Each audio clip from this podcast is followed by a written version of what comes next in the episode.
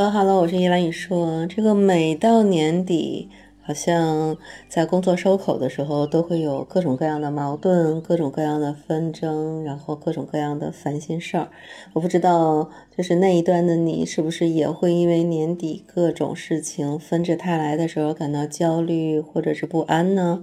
那有人说啊，生活其实就是不断的崩溃、不断治愈的无限的循环。好像你昨天因为一个冰冷的现实。啊，击中了你破碎的心。但是今天有可能你就会因为生活当中一件美好的小事儿重新愈合，在生活当中去寻找每一个能够治愈你的这样的一个瞬间，也是一个人情绪稳定、情商提升的这样的一种能力。应该说。生活不如意事十之八九，我们总像风雨里边飘摇不定的小舟，但实际上呢，嗯，每一次在我们不断破防之后，在这种治愈的瞬间之后，我们其实依旧还是在热爱生活的。那么在这样的一个冬天腊月里边。走在街上，风很刺骨，吹在脸上也是感觉冷飕飕的。但是，真的善待自己最好的方式，能够治愈自己最好的方式，就是在这种琐碎的生活里边去寻找一丝温暖。就像李白在立冬那个诗里边写到的：“动笔新诗懒写，寒炉春酒时温。”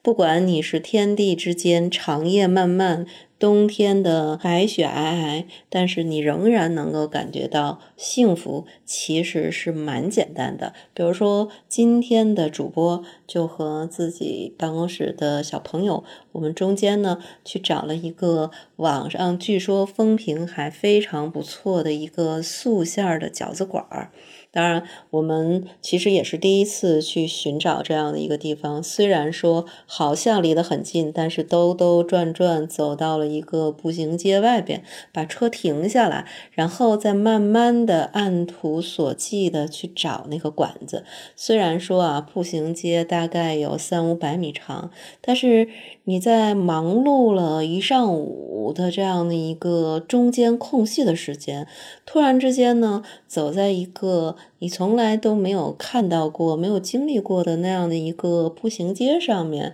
然后旁边琳琅满目的这样的一个商铺，又有两个你从来都没有发现过的这样的一个商场、超市，其实是蛮新鲜的，蛮有一种移形换境的那样的一个感觉。然后冬天的阳光在正午的时候暖洋洋的照在你的身上，然后你去找一个你一直想找的一个。素馅儿的饺子馆儿，哎，这种心情确实是可以帮我从上午的那样一个忙碌的时间段抽离出来。当然，我们找的那个不起眼儿的饺子馆儿，饺子馆儿还是在二楼，走了一个长长的楼梯，然后进到里边只有一层的这样的一个铺面，但是交了钱。然后坐在临窗的桌子前面，去从二楼看下边的街道，你忽然之间有一种感觉，好像穿越在三十年前的这样的一个三四线城市的街道上，旁边琳琅满目的铺子，装修的风格也跟二三十年前是一样的。后来我问了一下我们办公室的小朋友，他跟我说，这个地方叫古城，而且是古城小街，应该就是最。古老的古城的社区旁边的房子的楼龄应该已经都超过三十年，然后就是这样的一个宫廷御制传承下来的这个饺子，在中午用它温暖的这样的一个气息治愈了我一上午。不舒服的这样的一个心情，所以你看，生活当中真的是有非常非常小的瞬间，让你停下来，可以去感受到正午时间暖洋洋的阳光，可以感受到外边冬日里边缓步的街道，能够感受到这个食物里边最普通的味道里边带给你的这种新鲜度。其实很多时候治愈自己。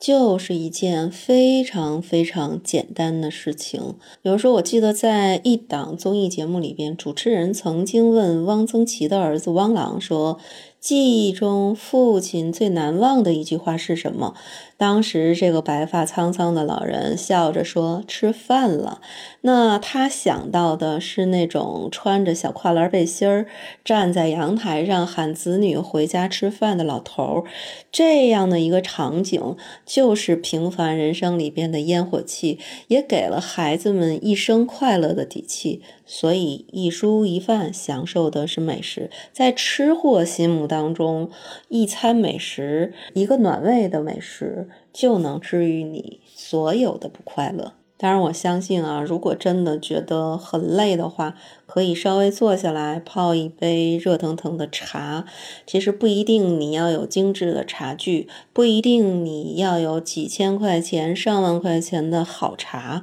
而最重要的，其实喝的就是那么一种心境。静下来品的就是你的人生，所以切记切记，在忙碌的日子里要对自己好一点，有一杯淡茶和时光去对坐，在这样的一个浮躁喧嚣的城市里，你一定可以在心里能够寻找出一块安静的地方给自己。